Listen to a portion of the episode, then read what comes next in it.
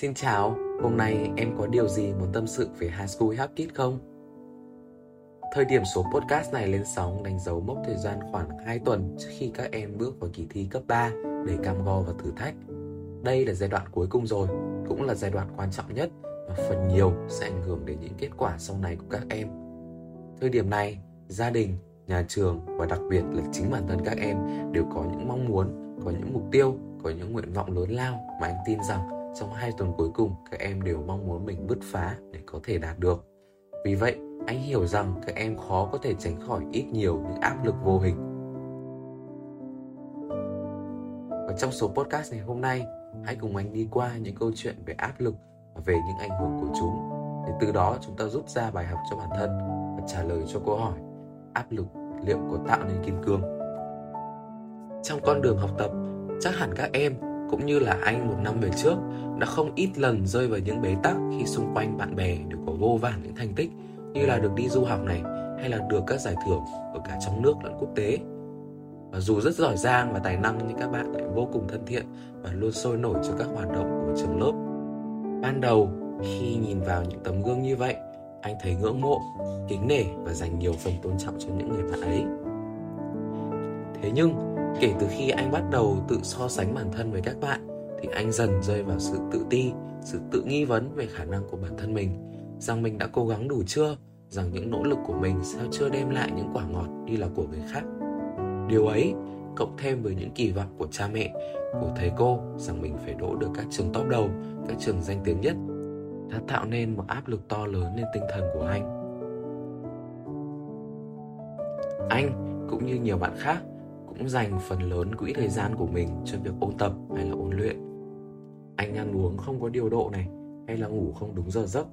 Những nếp sinh hoạt của anh cũng từ đó mà rồi tung hết cả lên. Anh có thể nhận thấy sự xuống cấp đang diễn ra ngay bên trong cơ thể của mình. Thế nhưng anh mặc kệ và tiếp tục với lối sống độc hại đó, bởi anh luôn được dạy rằng áp lực sẽ tạo nên kim cương và những áp lực anh có chưa là gì so với những người khác. Vậy nhưng anh không thể nào tiếp tục làm ngơ sức khỏe của bản thân khi anh nhận ra rằng những viên kim cương mà anh bao lâu nay gồng mình cố gắng để có được chỉ là kết quả học tập đáng thất vọng và tinh thần của anh lúc này trở nên bất ổn. Thì cơn đau đầu, mất ngủ diễn ra ngày một thường xuyên. Đó là lúc anh nhận ra sự quá tải áp lực ấy chỉ đem lại những hiệu quả tức thời mà dần dần chất lượng công việc sẽ giảm sút. Sự quá tải ấy còn ảnh hưởng trực tiếp đến sức khỏe, thể chất và tinh thần của anh dẫn đến những căng thẳng và mệt mỏi. Dẫu vậy thì anh cảm thấy may mắn vì bản thân lúc đó đã không chịu bỏ cuộc và liên tục cố gắng. Nhưng anh biết rằng ngoài kia còn có nhiều em khi bị áp lực dồn đến quá nhiều thì sinh chán nản, bỏ bê học tập, không còn muốn cố gắng không có mục tiêu, không có dự định trong cuộc sống. Cuối cùng, những mệt mỏi, những áp lực ấy chỉ có thể được giải tỏa khi anh được bạn bè, thầy cô quan tâm và giúp đỡ hàng ngày cho đến ngày hôm nay, khi nhìn lại quãng thời gian đầy khó khăn ấy, anh nhận ra được nhiều bài học mà bây giờ anh rất muốn được chia sẻ với các em. Đầu tiên, khi đối diện với những kỳ vọng của gia đình và thầy cô, điều các em nên làm là tự nhìn nhận lại, tự nhận thức được vị trí của bản thân và những giới hạn của chính mình. Chẳng hạn, nếu số điểm em mong muốn chỉ yêu cầu điểm của bộ môn toán là 8 cho đến 8,5 thôi, thì các em có thể loại trừ được những phần bài tập khó mà mình không nhất thiết phải làm để đạt được số điểm ấy. Và từ đó các em sẽ biết chọn lọc kiến thức hơn và giảm tải được những áp lực. Hiểu được mình đang ở đâu và cần phải làm những gì, các em hãy từ đó xây dựng cho mình một thời gian biểu hợp lý và lành mạnh nhất có thể, đặc biệt là trong giai đoạn gấp rút như thế này. Các em hãy chia lịch trình của bản thân sao cho các em vừa có thời gian học, vừa có thời gian ăn uống đủ bữa, đủ chất, ngủ đủ giấc và đặc biệt là phải dành thêm một chút thời gian để giãn cơ hoặc là tập thể dục nhẹ nhàng.